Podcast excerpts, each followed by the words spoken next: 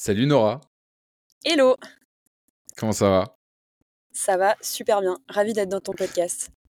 Bah alors, je vais pas te mentir, je suis super content de t'avoir et genre vraiment très content. Je pense que t'es t'es là ou l'une des invitées pour qui- avec qui je suis le plus content et je vais te le prouver parce que j'ai écrit une introduction au podcast en mode un peu journaliste euh, que je fais jamais normalement parce Oh que je suis god, super content de t'avoir.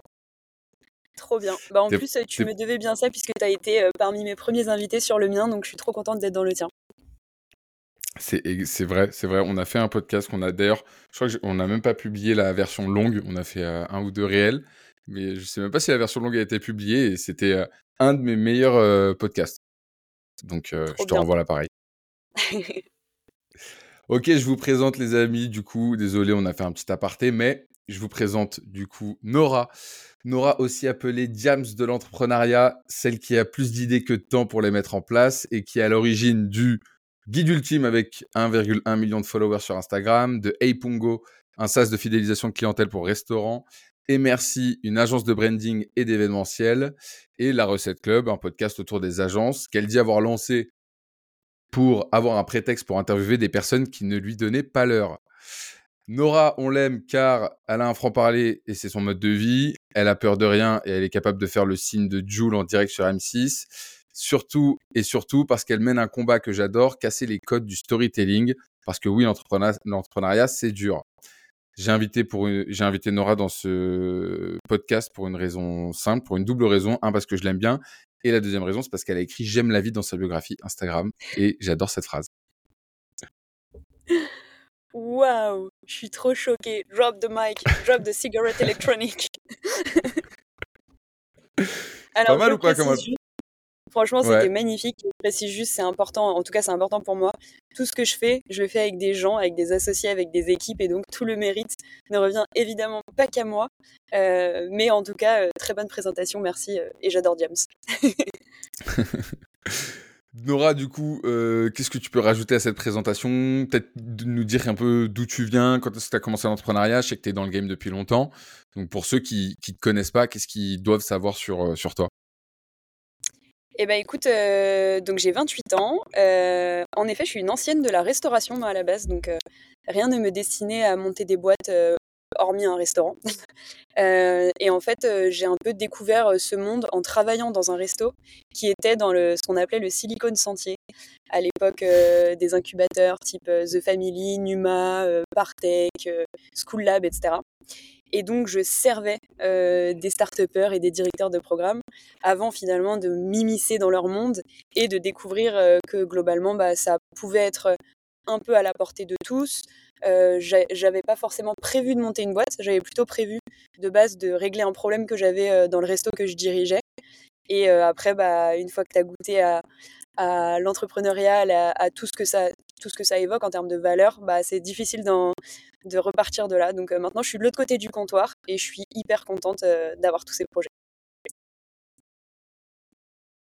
C'est quoi, du coup Parce que là, du coup, j'ai cité, on va dire, à part le podcast, on, va le mettre sur le côté euh, personal branding, mais euh, sur tes trois projets, c'est quoi un petit peu ta, répartition aujourd'hui? Tu, bosses sur quoi principalement? Alors, euh, je bosse beaucoup sur le guide ultime et et. Euh, ça a été, enfin, depuis deux ans, c'est mes activités euh, principales puisque les autres projets ou boîtes, euh, je les ai soit euh, revendus, soit euh, euh, j'ai des associés qui sont un peu plus opérationnels que moi. Euh, et euh, depuis peu, avec euh, le grand passage sur qui va être mon associé, euh, disons que le gros focus cette année en 2024, ça va être le guide ultime, avec la fusion notamment de, de Emercy, qui est vraiment la force euh, commerciale, créative et agence euh, du guide ultime depuis toujours. Euh, L'idée, c'est vraiment de se refocus sur construire un gros groupe média. Voilà. Et après, Aipungo, c'est euh, plus dans le cœur que dans le temps, puisque moi, je suis que late founder hein, chez Aipungo. Donc, Ludwig et Nico, qui sont les cofondateurs, ont racheté ma société Siouplay il y a deux ans maintenant, en 2021. Et, euh, euh, jusqu'à présent, je gérais euh, la team marketing, mais je cède petit à petit ma place à un génie du marketing qui s'appelle Maëlia. Trop bien. Ok, je savais pas du tout qu'il y avait cette, ce lien-là entre S'il vous plaît et, et Aipongo. Euh, ok, hyper intéressant. On va parler du coup, on va se focus un peu sur le, guide ultime, parce qu'il y a pas mal de, choses à dire. vous êtes en association avec Victor, c'est ça? Ouais, c'est exactement ça. En fait, pour la petite histoire, moi j'ai rencontré Victor via Instagram en 2020. je suivais ses contenus sur TikTok parce que Victor a toujours été créateur de contenu, anciennement photographe et réalisateur, mais plutôt sur les réseaux du coup. Et en fait, il cherchait une graphiste pour faire un livre sur la street food à Paris. et moi, de mon côté, j'avais monté Emercy, du coup, qui est une agence de branding de base pour les restaurateurs et maintenant euh, de manière plus large pour les marques. Euh, et en fait, nos bureaux étaient dans une imprimerie. Donc bah, ça fait sens, tu veux faire un livre, on a une imprimerie, on a une agence, on a tout ce qu'il faut. Et, euh, en fait, c'est quasiment un an plus tard qu'on a vraiment créé la société, le guide ultime, qu'on a créé le compte Instagram, etc. Donc de base, c'était un livre et ensuite, c'est devenu tout ce que tout le monde connaît aujourd'hui. Ok, parce que maintenant, aujourd'hui, pour, ceux qui ne connaissent pas, le Guild Ultime, en gros, c'est un compte Instagram qui font des vidéos euh, ultra bien léchées et qui euh, se font booster par les algorithmes parce que un storytelling de malade qui met en avant un restaurateur afin que derrière le restaurateur puisse euh, bénéficier de la visibilité en termes de vues et les transformer en clients et les fidéliser dans le resto. C'est ça? C'est exactement ça. Petit à petit, on essaye de, s'extirper un peu du côté trop food pour vraiment euh, parler euh, plutôt du lifestyle. Euh, parce qu'on estime que quelqu'un qui va au restaurant, c'est aussi quelqu'un qui, qui sort, qui va dans des friperies, qui fait des expos, qui s'intéresse à la musique, à la culture, etc. Mais on a vraiment démarré par la street food accessible plutôt pour les jeunes. Et maintenant, on est vraiment un média global sur comment kiffer Paris. Quoi tu veux te positionner un peu comme un TripAdvisor, sauf que tu pars du principe que du coup les jeunes ne vont plus sur Google, ils vont sur TikTok et sur Insta quoi, pour faire leur recherche. C'est un peu ça. Je dirais que le, gros parallèle qu'on fait, c'est plutôt euh, Combini, euh, Le Bonbon, hmm. Time Out, euh, des choses comme ça, des médias comme ça, qui en gros mêlent entertainment et découverte de petites adresses, ou en tout cas découverte de ta ville. Ce qui permet du coup en plus de faire le lien entre le réseau social où tu scrolls et la vraie vie où en gros bah tu vas tester l'adresse que tu as vue sur, sur ton Insta quoi. Ouais. et du coup, en termes de chiffres, là, moi je sais qu'il y a 1,1 million, parce que j'ai une anecdote après qu'on qu'on va raconter au, au Bootstrap Award. 1,1 million de followers sur Insta. c'est quoi les, les, autres gros chiffres à avoir en tête? Genre, je sais pas en termes de. Parce que peut-être vous avez la même chose sur TikTok. Moi, je suis pas trop sur TikTok, mais. Alors, au global, on est sur six plateformes. On est sur six réseaux. Euh, et si tu cumules euh, l'audience cumulée, elle est de 2 millions, euh, millions de personnes. On a 30% de notre audience qui est plutôt parisienne ou en tout cas Île-de-France. Et en fait, le reste, c'est vraiment les grosses villes de France. Parce que ce qui est cool avec Paris, c'est que tu as forcément prévu un jour d'y passer, d'y vivre ou mmh. d'y voyager. Et du coup, en fait, on touche vraiment au global les Français, les jeunes actifs donc euh, plutôt 25-35 euh, ans. Euh, mais du coup, Paris ne représente entre guillemets que 30% de notre audience, ce qui fait quand même 600 000 personnes, mais voilà. Ah, c'est ouf. Ok. Il n'y a pas, t'as pas de vocation à faire Belgique, Suisse ou d'autres pays? Écoute, c'est une vision à laquelle je crois beaucoup. En fait, le guide ultime, on, aurait pu croire que c'est un influenceur ou un créateur de contenu, et du coup, on switch vers le média. Et en fait, la mmh. manière dont on a envie demain d'ouvrir des villes, c'est un peu de la même manière que nous, on est mmh. né et on s'est transformé en tant que média. Donc, un des, un des projets auxquels on pense et qui est un des projets qu'on aimerait faire financer du coup par euh, Tony Parker euh, et Jean-Pierre Nadir, c'est justement de créer en fait euh, le premier label de créateurs de contenu qui en gros aurait la franchise guide ultime dans leur ville pour pouvoir en fait euh, utiliser toutes nos forces, que ce soit commerciales, administratives, euh, euh, audience, etc., pour en fait incarner en tant que créateur le guide ultime de leur ville. Donc ça, c'est quelque chose qui va, je pense, mettre beaucoup de temps à se mettre en place, mais nous, on n'a pas forcément envie d'ouvrir des villes avec nos équipes, de déplacer nos équipes et tout. On a plutôt mmh. envie de s'appuyer sur un local qui connaît très très bien sa ville et qui en fait saura reproduire un peu la, recette secrète de, ce qu'on a fait en trois ans. Quoi. Intéressant de ouf. Un peu comme, euh, euh, je sais pas si tu vois, le, le Nikon, ils ont un peu ce délire-là d'ambassadeurs euh, qui sont vraiment triés sur le volet. Et quand tu es photographe ambassadeur Nikon, bah, tu as un espèce de label sur toi. Et, même Red Bull fait un peu ça aussi avec les, leur sponsorisation qui est très carrée. tu peux pas, tu trouveras jamais d'autocollant Red Bull sur, sur un scooter volé, quoi. oh la punchline. Non mais en vrai, c'est très inspiré. étant une ancienne de la restauration, en fait, quand tu grossis en tant que marque dans la food, tu es obligé en fait de passer par l'étape de la franchise parce que tu peux pas ouvrir tous tes restaurants en donc on appelle ça en succursale. Et en fait, je me suis dit mais pourquoi pas juste réadapter le modèle qui existe dans le commerce, mais cette fois-ci au digital et à la création de contenu. Et c'est vraiment un truc auquel je, crois beaucoup. Les, les créateurs, c'est quand même un milieu, même si tout le monde pense que les influenceurs sont millionnaires, en réalité, c'est un milieu ultra précaire où en gros, si tu collabores plus avec des marques, si tu n'as pas monétisé ton audience, il y a des mois, tu peux faire vraiment très peu de chiffre d'affaires. Mais par contre, tu dois toujours faire du contenu. donc du coup, voilà, nous, c'est un peu notre manière à nous de se dire, bah, reprenons ce qui se fait de mieux dans la restauration, ce qui se fait de mieux dans les marques type Red Bull, Nikon, et essayons de l'adapter à une vision média internationale, parce que du coup, il n'y a plus de frontières en réfléchissant comme ça. Et voilà, Hyper intéressant. Et justement, ça fait la, parfaite euh, transition sur le business model. Euh, donc, tu as gagné un prix euh, lors des Bootstrap Awards. Je crois que c'est le prix du meilleur espoir, c'est ça? Tout à fait. Donc, tu as gagné le prix du meilleur espoir. presque une standing ovation quand tu es arrivé sur la, scène. et tu as eu un discours qui m'a frappé, et ça m'a pas étonné de toi pour autant. Tu as dit, OK les gars, on a fait un million sur Instagram, c'est cool. C'est entre guillemets un peu aussi une vanity metrics parce que derrière, bah, on est une équipe à payer et sur le compte en banque, il n'y a pas un million d'euros.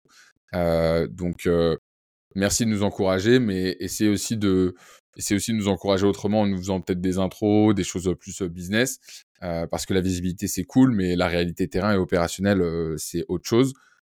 Aujourd'hui, c'est quoi le business model du, du alors, euh, le tout premier business model, ça a été vraiment de monétiser notre audience et notre communauté. Quand on dit monétiser, c'est simplement au lieu de s'appuyer sur des marques qui rendent ton média euh, très dépendant en fait euh, des annonceurs, mmh. on a tout de suite créé un produit qui s'appelait le deal ultime et qui désormais s'appelle le club ultime, qui est globalement un mmh. abonnement à 2 euros par mois pour te faire kiffer Paris comme un privilégié. Donc c'est des promos, c'est des offres coupe-fil, c'est euh, des événements exclusifs, etc. Et en fait, le, but de cet abonnement, c'est vraiment au moins de pouvoir rester indépendant sur notre ligne éditoriale, parce que euh, le but, c'est que ça couvre les coûts fixes de la création de contenu. Euh, et j'expliquais aussi, bah, typiquement sur qui va être mon associé, qu'en fait, nous, créer une vidéo par jour, ça nous coûte 30 000 euros par mois. Donc, t'imagines bien qu'ouvrir une autre ville, poster deux vidéos par jour, bah, c'est des coûts qui s'additionnent. Et derrière, en fait, en étant libre dans ta création de contenu, tu peux du coup beaucoup plus t'amuser avec les marques parce que tu peux te permettre de les refuser, tu peux te permettre d'augmenter les budgets, etc. Et euh, on me fait souvent la réflexion de dire, mais putain, euh, genre, vous êtes riche, c'est bon, vous avez percé et tout. Mmh. Et en fait, la manière dont on développe notre boîte, euh, déjà, bah, je suis issue du bootstrap, donc j'ai quand même une grosse vision, rentabilité, chiffres, marge, etc on fait pas ça pour la gloire, donc on travaille notre EBITDA, notre rémunération, que ce soit en tant que dirigeant ou nos équipes. Et en fait, on pourrait euh, prendre par vidéo 1000 euros à chaque restaurant et ce serait archi cool, peut-être encore plus rentable et tout. Sauf que si tu veux rester un média et justement ne pas tomber dans ce truc un peu de dépendance aux annonceurs, aux marques, etc., bah, en fait, il faut que tu sois plus créatif sur ton business model. Et du coup, voilà, aujourd'hui, on a vraiment l'abonnement qui couvre un peu les charges fixes, euh, les collabs avec les marques qui euh, font de la marge. Et après, on crée nos propres produits physiques, euh, comme le passeport ultime, qui est un petit passeport qui te fait redécouvrir Paris via des spécialités gratuites dans 15 restaurants. on a créé des petites cartes Pokémon que tu collectionnes et une carte égale un restaurant. Tu c'est vraiment essayer d'aller plutôt chercher l'argent auprès de notre audience, plus que auprès de ceux qu'on met en lumière, donc les petits indépendants, les petits restaurateurs. Et ça, je pense que c'est très lié à d'une part, moi, mon passé, parce que je suis fille de restaurateur, euh, avant de, demander de l'argent aux restaurateurs, euh, moi, je, donnais de l'argent en tant que restauratrice, tu vois. Donc, euh, il y a ça. Mmh. Victor aussi est très passionné par les petits artisans, il a envie vraiment de leur donner de la force. Et c'est un truc qu'on a gardé en tant que, culture d'entreprise, en fait. On, ne prendra pas d'argent aux restaurateurs, mais on sait que c'est une grosse manne financière sans problème. T'as pas un produit aussi à, 20, un truc à 29 euros, je crois, j'ai vu ce week-end, non? Il n'y a pas un truc, euh, un abonnement ou un truc comme ça? Alors, c'est peut-être notre abonnement, mais en format annuel, qui est à 24 euros par ah, an. Ah oui, ok. Ok. Et après, on a, En tout cas, sache que tu m'as closé, moi. ok, bon, tu, tu, m'as closé. Non, mais c'est vrai, en plus, je me faisais la réflexion parce que. Euh, de toute façon, elle écoute pas mes podcasts, donc elle, elle saura jamais que j'ai dit ça. Mais j'ai une copine qui est un peu exigeante en termes de euh, choix culinaire et euh, elle me dit que je préfère préparer mes posts LinkedIn de la semaine que aller me balader dans Paris avec elle ce qui est totalement vrai. Mais euh, du coup, je, je, vais chercher de l'inspiration et je vais, je vais complètement acheter ton guide. Euh, Trop bien. C'est hyper intéressant ce que tu dis sur le business model. Euh, Peut-être pour ceux qui euh, pas là, il y, a une vraie nuance où en fait, soit vous avez un enjeu où vous allez être en mode B2B et donc vous allez faire, faire payer le, le, le B, donc le business, euh, pour aller chercher euh, et développer votre boîte, soit vous êtes en mode B2C et là, en gros, vous faites payer les consommateurs. Euh, j'ai vu un, un post LinkedIn d'un gars justement qui prônait le fait que vous faisiez une erreur monumentale en faisant du B2C alors que vous devriez faire du B2B. Et toi, tu lui as répondu, et j'ai trouvé que cette réponse, elle, elle était euh, assez euh, stylée. Euh, tu lui as dit, euh, et je pense que ça fait écho avec le fait que tu étais restaurateur avant. Euh, ouais, mais en fait, nous, on veut se placer pour aider les restaurants, et on veut pas déjà que c'est un business compliqué et que la, durée de vie d'un restaurant, elle est, vachement faible, on veut pas les saigner pour apporter des gens dans leur, dans leur restaurant. Du coup, qu'est-ce qui va permettre, qu'est-ce que va permettre la levée de fonds pour vous permettre d'accélérer, vous, sur le côté consommateur? Bah, Globalement, restructurer un peu nos produits parce que pendant trois ans, moi, je, je, faisais tout ça en no-code. TMTC, toi qui adore le no-code. donc moi, je suis une grosse passionnée de no-code. En tout cas, j'aime beaucoup faire les choses par moi-même avant de les déléguer. Et, et avec les outils qui existent aujourd'hui, franchement, construire un SaaS, pas trop complexe non plus, mais construire un SaaS sans dev, bah, en fait, c'est archi faisable. Et ce que ça te donne en termes de liberté en tant que founder, ouais. de pouvoir toi-même changer un truc, changer une couleur, changer un wording, etc., sans être dépendant d'une équipe tech, euh, fait que bon, on arrive un peu aux limites. Le, le, le no-code a ses limites. Tu, tu, Donc du tu coup, on l'as fait aimerait. sur quoi? Bah, tu vas me frapper, mais je l'ai fait sur Wix. Parce que je suis une Ah, grosse. ah, tous nos sites sont sur Wix, euh, Nora. Ah, mais oui, c'est vrai. C'est vrai ouais. qu'avec Maxime, du coup, euh, j'avais découvert qu'on a cette même passion. Et pour moi, vraiment, Wix, enfin, carrément, j'ai investi dans Wix. Genre, euh, je suis. euh, Enfin, Wix et Shopify pour deux raisons différentes. C'est vraiment. euh, bah, c'est même pas du no-code, c'est du low-code. Enfin, c'est vraiment. c'est Tu peux tout Mm. faire, en fait. Le seul truc, c'est que tu es vraiment quand même dépendant de, de, de cet hébergeur. Globalement, euh, sur Wix, quand tu as un pic de 100 000 euh, trafic, bah, en fait, ton site, il pète et tu peux rien y faire. C'est les Mm. serveurs Wix, c'est relou. Donc voilà, donc nous on a Switch, on est passé sur Webflow, mais toujours avec cette approche où en gros on peut quand même changer des choses nous-mêmes, on n'est pas sur euh, avoir refondu un produit from scratch. euh, euh, voilà, donc ça c'est un des premiers enjeux. Et le deuxième c'est plus sur la partie agence créative, puisque bah, Mm. puisqu'on veut aller chercher des gros budgets avec des gros annonceurs, qu'on l'a déjà fait, que ça cartonne, en fait on doit structurer un peu ce, ce pôle, euh, avoir un planner strat, euh, euh, pouvoir répondre à des briefs, à des appels d'offres. Jusqu'à présent, on le faisait en collab avec Anissa, notre directrice d'agence. Et Mhm. du coup, bah, c'est très cool, ça nous a beaucoup appris parce qu'on n'y connaissait rien. Mais maintenant, on veut step up et pouvoir se dire demain, est-ce qu'on serait pas capable de gérer un million de budget pour Nike euh, et euh, vraiment intégrer cette marque dans notre ligne édito, dans nos assets médias, etc. Il y a une marque avec qui tu rêves de travailler? Bah, Burger King, mais en fait, on a testé et on s'est fait. euh, Enfin, c'est, c'est après, franchement, c'est horrible. euh, On est obligé en tant que média de faire grave gaffe à ça. Mais euh, globalement, bah, il y a eu beaucoup, beaucoup euh, euh, de gens euh, qui étaient pour euh, la Palestine, en gros, qui nous ont dit mais les gars, vous pouvez pas faire ça, c'est hyper grave. euh, Enfin, vous pouvez pas prendre parti pour une marque de ce type. Et nous, en fait, on essaye vraiment d'être très euh, anti-conflit. Genre, euh, si, ça, si ça blesse une communauté, en fait, on a tout de suite tège le contenu et euh, en s'excusant. Et, euh, et voilà, et donc du coup, bah, on est un peu en mode ce dream s'envole. Après, il y avait le PSG, mais j'ai une grosse actu qui arrive en juin, donc j'ai un peu coché ma case. Ok. Voilà, et après, Attends, ouais, juste, juste sur, sur, sur Burger King, au-delà de, des conflits euh, géopolitiques, genre, qu'est-ce qui te faisait kiffer euh, euh, le- le- leur façon de communiquer? Oui, en fait, en gros, je dis Burger King, mais je crois que j'ai envie de taffer avec Buzzman Ouais. et tous leurs clients. mais euh, non, mais en Buzzman, vrai, du coup, qui est une agence euh, de Ouais. com euh, ultra connu à Paris et qui fait des opérations de com qui sortent du lot. Notamment une, je sais pas si tu l'avais vu, ils ont fait un truc sur avec l'App Store où en gros dès que tu passais à côté d'un magasin, ça t'envoyait en airdrop. Je sais plus ce que c'était, je trouvais que c'était un, texto ou un. Ouais, c'était pour Back Market, je crois. en mode ça. n'achète pas ton Mac neuf, achète, achète sur Back Market. Mais oui, c'est des putains de ah génies en fait. Hmm. Et on a un truc très en commun qui est qu'en fait, on fait de la communication qui, est, qui résonne aussi dans la vraie vie. Et nous, on fait beaucoup ça.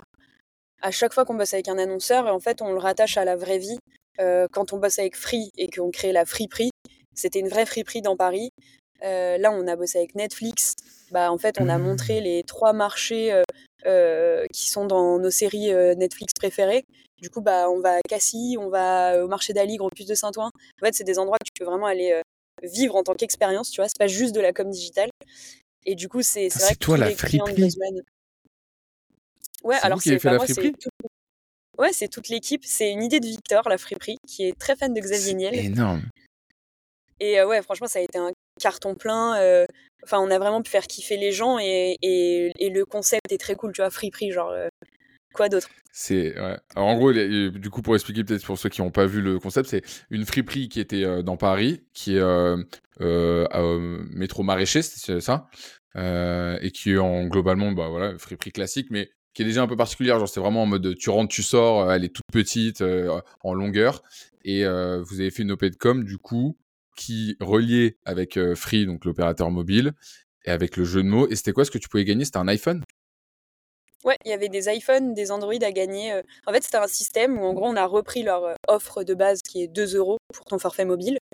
Et en fait, tu venais avec ta pièce de 2, euh, t'achetais un vêtement, bah, là, pour le coup, toujours en soutien au, petit artisan qui, en effet, est un gars qui a une friperie dans le 20e. T'achetais ton, ton vêtement et en échange, on te donnait une enveloppe.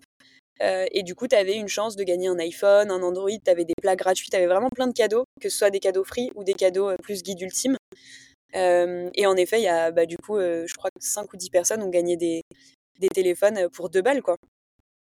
Incroyable. Bah, GG, ouais, franchement, je l'ai vu.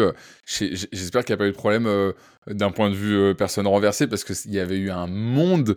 je me souviens, j'étais en train de courir quand je suis passé devant. Je me suis arrêté en me disant, mais qu'est-ce qui se passe c'est quoi C'est le concert de Beyoncé ou c'est comment en fait?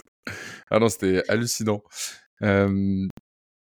T'es aussi, moi je, te caractérise aussi comme quelqu'un qui a fait toujours donc mille trucs.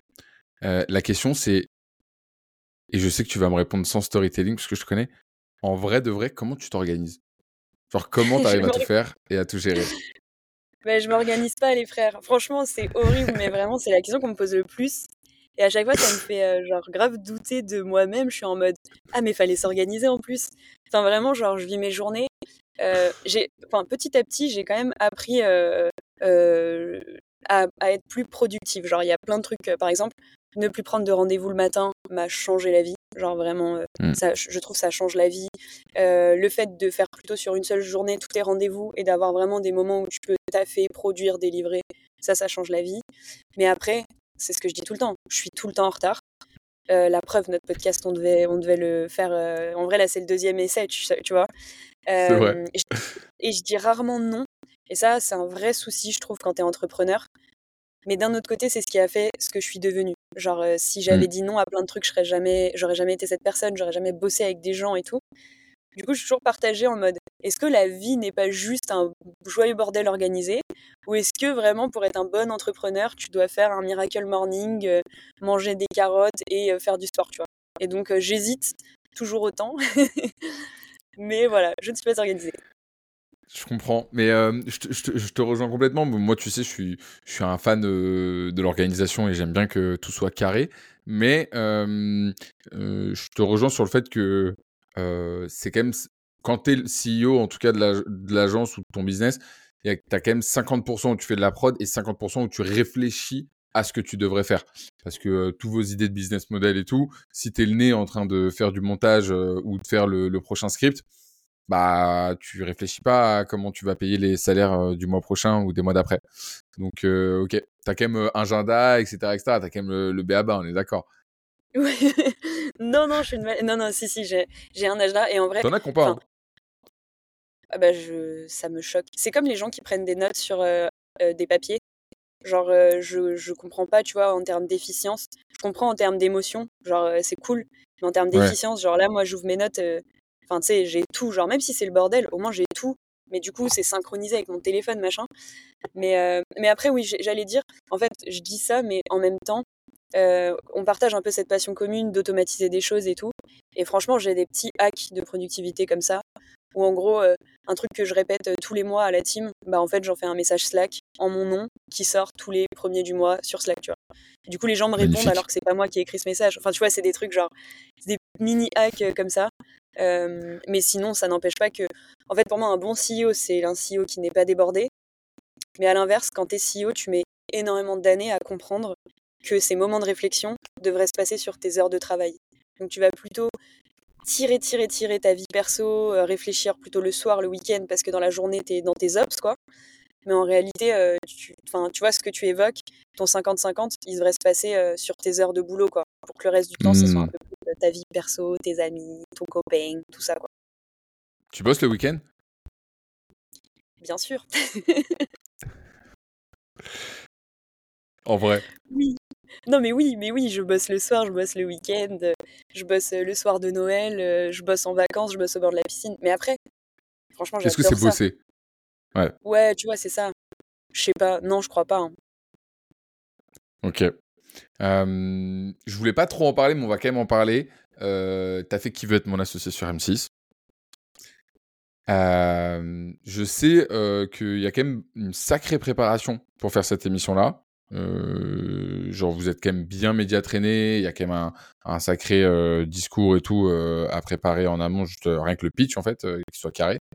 je suis chaud que tu sois en mode radio libre, tu me racontes ce que tu as envie de raconter et juste que tu me dises quand même les retombées médiatiques parce que je crois que c'était avant, vous étiez à un million. Avant, qui veut être mon associé, en tout cas sur Insta, vous étiez à un million. Là, vous êtes à un million un déjà.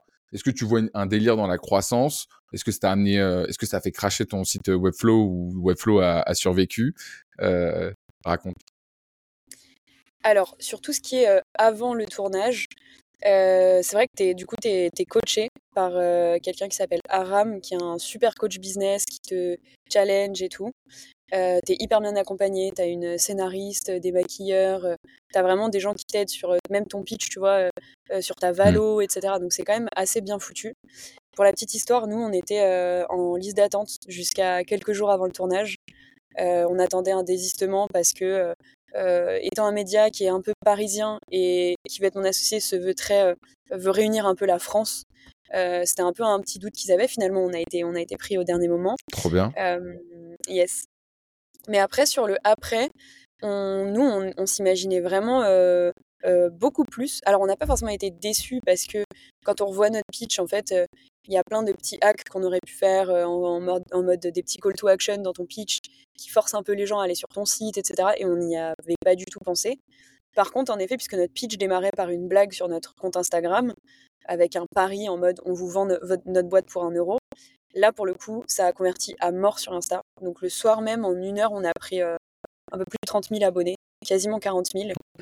Euh, et en fait, là, bah, depuis, ça ne cesse d'augmenter. Donc en effet, on est passé à 1,1 million. Je pense qu'on va pas tarder à faire les 1,2 million. Par contre, sur euh, les sites internet, je vais être hyper transparente, on a fait 12 000 visiteurs uniques le soir même. Là où, à l'inverse, certaines, autres boîtes vont jusqu'à 100 ou 150 000. Donc, tu vois, c'est c'est vraiment. Euh, si c'était à refaire, je pense qu'on réfléchirait vachement à ça, parce que pour le coup, c'est une fois dans ta vie. Et, euh, et, M6 a encore énormément de force quand même euh, pour driver. Enfin, les gens devaient vraiment être comme ça, tu vois, devant leur télé et leur téléphone.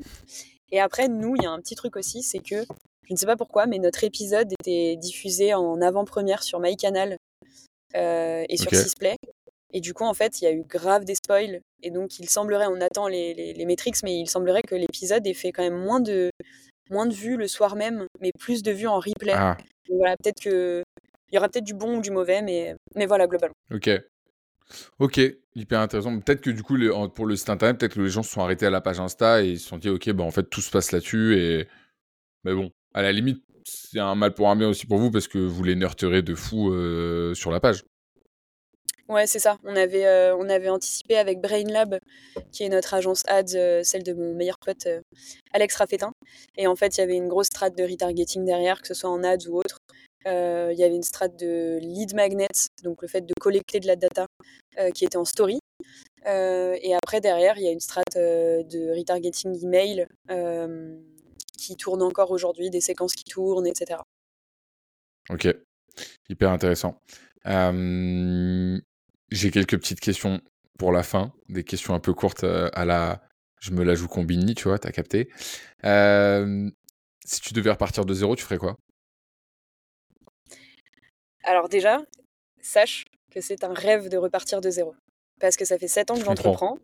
je comprends, c'est mon, métier. Je comprends pourquoi t'aimes bien. En gros, déjà, je pense que je suis une meilleure entrepreneur du début que d'une entrepreneur du milieu. Pour la fin, je sais pas encore, mais on verra. Et je pense que ce qui est ouf dans la vie d'un entrepreneur, c'est qu'en fait, tu accumules du savoir, de l'apprentissage, tu fais tellement de conneries et tout, qu'en fait, tous les jours, tu te lèves en te disant Putain, mais là, si je refaisais, si je reconstruisais ma mmh. boîte, ouah, mais genre, euh, je gagnerais 1000 ans, tu vois.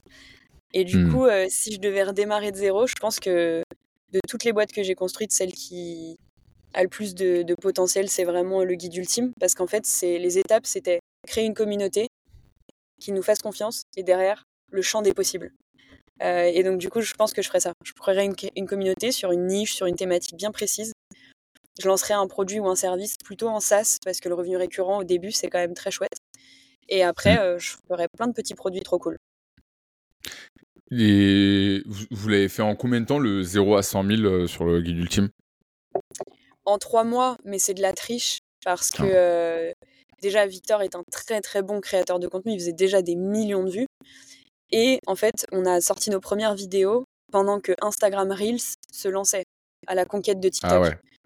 Donc en fait, on était très peu à poster des vidéos et du coup, bah nous, nos vidéos, euh, fallait bien nous récompenser pour qu'on continue à en poster. Donc on, pense avec Victor que vraiment notre compte, il a été euh, poussé à balle par les algorithmes et ça, et je pense que ça l'est encore aujourd'hui. Ouais, alors après, c'est vrai, vous avez sûrement été poussé, mais je te rejoins et je pense qu'on le dit pas assez. Victor est un ovni de la du, du storytelling en fait tout simplement genre euh, parce que à la base enfin faut faut se mettre quand même peut-être aller enfin ceux qui connaissent pas aller voir les vidéos mais il arrive à te faire rester sur une vidéo incroyable d'un restaurant qui vend des hot dogs factuellement parlant. Donc c'est quand même euh, c'est c'est hallucinant. Et d'ailleurs je crois qu'il il fait quelque chose avec euh, Elliot Meunier non? Il fait il fait pas une formation un truc comme ça sur le contenu? Si, il a fait une super formation sur le euh, l'arc narratif. En gros, c'est un peu la méthode qu'il utilise dans toutes ses vidéos. Et euh, franchement, je vous conseille, il y a une version gratuite, euh, une petite masterclass qui est très, très stylée, tu apprends plein de choses. Et après, derrière, il y a une formation un peu payante où, où il t'apprend, en fait, le but, c'est de créer du contenu viral. Et même s'il dit souvent que c'est pas non plus une recette magique, que ça dépend quand mmh. même de deux, trois paramètres, franchement, il a, il a quand même réussi à maîtriser un format où globalement, il n'y a pas un contenu de Victor qui est en dessous des 500 000 vues, tu vois. Donc il arrive quand même grave à attirer une audience et à la. Et tu vois, même toi, on va, on va au bout des vidéos de Victor, tu vois. Et ça, c'est vraiment, euh, mmh. j'avoue, c'est un peu ovni, tu vois. Ouais, non, c'est clair. Puis surtout, il faut se dire que euh, avec une, un marché français, faire 500 000 vues par vidéo au minimum, c'est énorme. Parce qu'on on a en tête un peu les, les marchés anglophones et tout, mais en France, c'est du costaud. Euh, vous les publiez sur Facebook aussi, vos, vos vidéos? Ouais, sur euh, six plateformes. Pinterest, Snapchat, ah Facebook, TikTok, Insta. Ah Et j'en oublie toujours une. Débrouille-toi. Mmh, YouTube Short?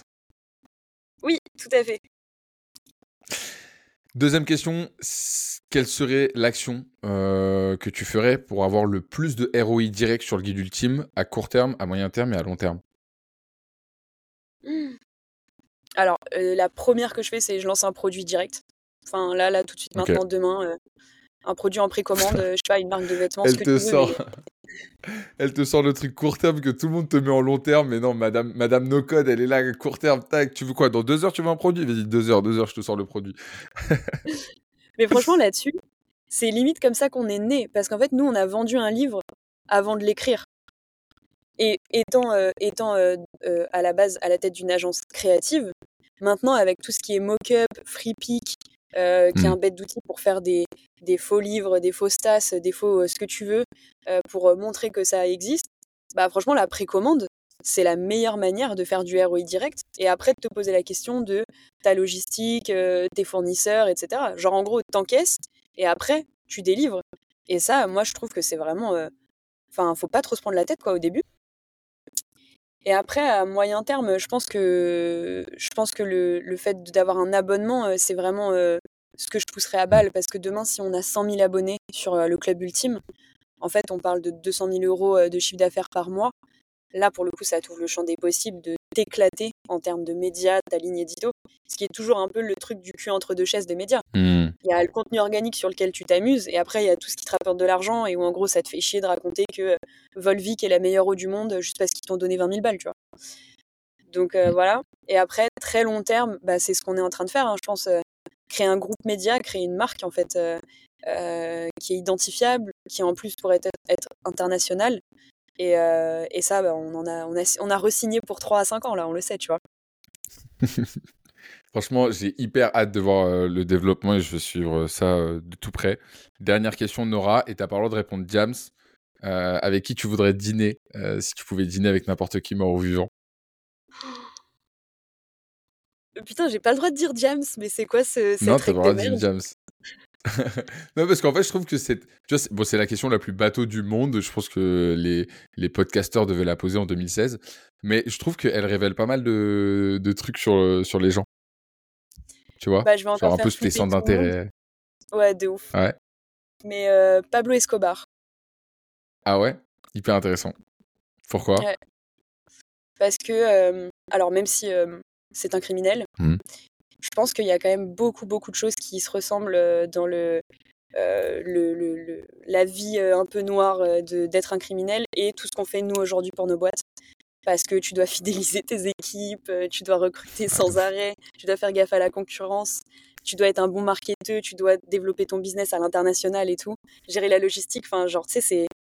J'aimerais trop qu'il m'explique, genre, comment il est passé de vendre un peu de cocaïne à Medellin versus être le plus gros dealer du monde et manager des équipes de genre 2000 personnes avec des lieutenants et tout, tu vois. Bon, après, je crois qu'avoir un gun, ça aide dans la stratégie de développement. ce que j'allais dire. Toi, t'envoies des messages automatiques sur Slack, lui, il met des guns sur la tempe, en fait. Tu vois, c'est pas... c'est pas la même chose. Ok, Pablo Escobar. Bon, bah, je vais dire, je, viens de sortir d'un autre podcast parce que moi aussi, je, je batch un peu mes actions. Il, il m'a sorti Napoléon. Donc, euh, tu vois, on n'est pas, sur le même, euh, pas sur le même registre. Mais peut-être un dîner à quatre. Napoléon, Pablo Escobar, Diams. Chambé. Franchement, chambé. mon rêve que ce soit même un podcast enregistré. Attends, ah, du coup, je peux me permettre une mini anecdote. Mais vas-y, j'allais dire le mot de la fin, donc vas-y. Bah ça, tu vois, c'est un truc. Euh, tu me demandais là si tu repartais de zéro, qu'est-ce que tu ferais? Avec des potes, on a, on a eu une idée euh, pendant les vacances qui est très liée à ce que tu viens de dire. En gros, on pense que tu vois, grâce à l'intelligence artificielle et à tout ce qui se passe dans la manière dont on peut lire du contenu beaucoup plus rapidement, euh, faire lire du contenu par des IA, etc. Typiquement, je vois grave un monde où, grâce à tous les contenus qu'on aurait de Diams, hmm. de Napoléon et de Pablo Escobar, qu'en fait, on puisse carrément discuter avec Napoléon, avec Pablo Escobar et James, hmm. en tout cas sur le contenu qui est aujourd'hui existant, que ce soit dans les bibliothèques ou sur Internet, et en fait recréer un peu, genre on pourrait demander à Napoléon, c'était qui ton, ton entrepreneur préféré à cette époque, tu vois? Je pense qu'on pourrait carrément poser ce genre de questions. Genre par écrit en mode chatbot ou en mode euh, un peu hologramme? Bah, quitte à faire, euh, autant faire un vrai dîner, tu vois. Ah oui, ok, en mode dîner. Mais tu vois, je, je comprends grave l'idée, mais hum, pour moi, c'est c'est un peu comme ceux qui pensent qu'on va un jour vivre dans Ready Player One. C'est-à-dire que je pense que, et, tu le vois à, travers la création de ton média, on a quand même un, un amour inconditionnel pour l'authenticité. Tu Complètement d'accord. Tu vois, et je pense qu'il y a un, il y a la technologie, ça va nous permettre de faire plein de trucs. Aujourd'hui, tu vois, il y a déjà des, moi j'ai un, j'ai un chatbot sur Telegram où je peux parler avec Hormozy, tu vois, et, c'est lié sur tout le contenu de Hormozy, tu vois. Mais euh, en fait, j'y vais jamais, alors que c'est l'un des créateurs que je consomme le plus, tu vois. Et ça repose, en gros, il a nourri une IA avec ses propres contenus?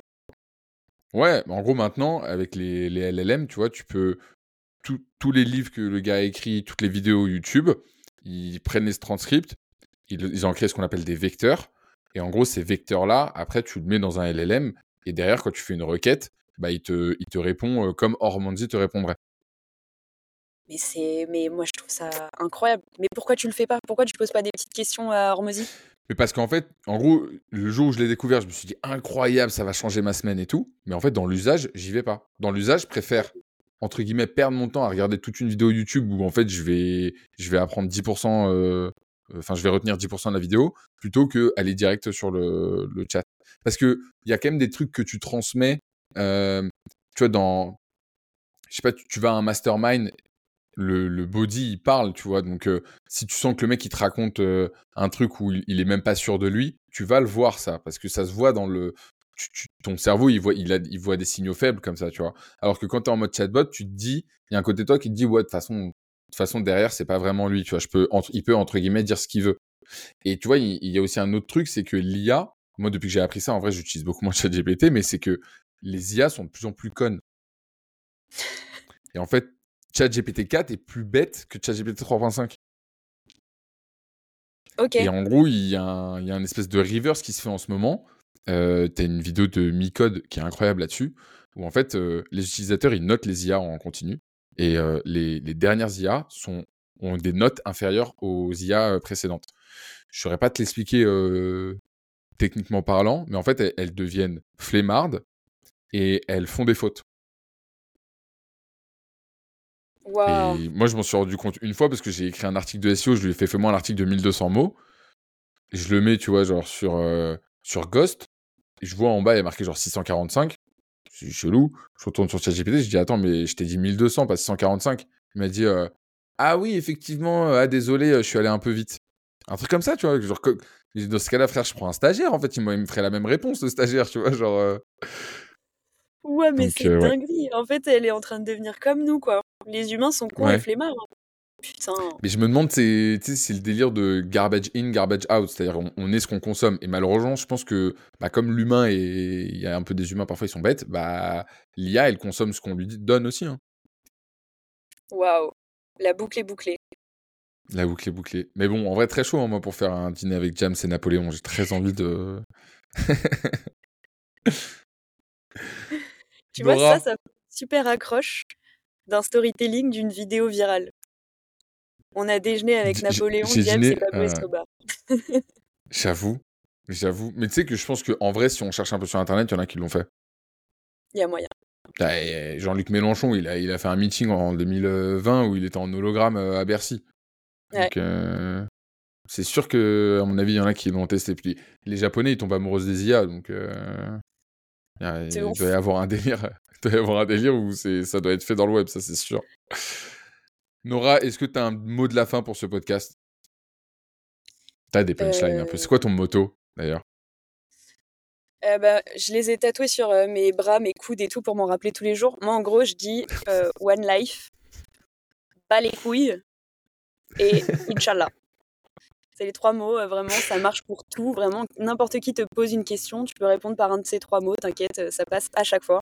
Donc voilà. Et sinon, en ce moment, c'est plus croyez en vos rêves parce que quand j'ai démarré, euh, j'aurais jamais cru me retrouver sur, euh, sur M6. Euh, donc, donc voilà. Et c'est que le début. je n'ai que 28 ans, donc j'ai hâte de, vivre la suite de ma vie. Bah écoute, Nora, je pense que tu es une inspiration pour beaucoup de jeunes entrepreneurs. je te remercie énormément d'être venu dans ce podcast. très chaud pour faire une saison 2 quand tu auras, bah, je sais pas, dans 4 mois, 5 mois, 6 mois, quand tu auras des, des trucs nouveaux à nous, à nous dire et que on aura vu la croissance de, du guide ultime. je connais pas personnellement Victor, mais salut-le de ma part. Franchement, GG et bravo à toutes les équipes, puisque je sais que tu aimes bien mettre en avant le fait que c'est pas vous deux, c'est un collectif et, et c'est trop, c'est trop top. Merci beaucoup, Pierre. À bientôt, Nora. Bon week-end. Et puis à, à, à très vite. Et merci à tous. Ciao, ciao.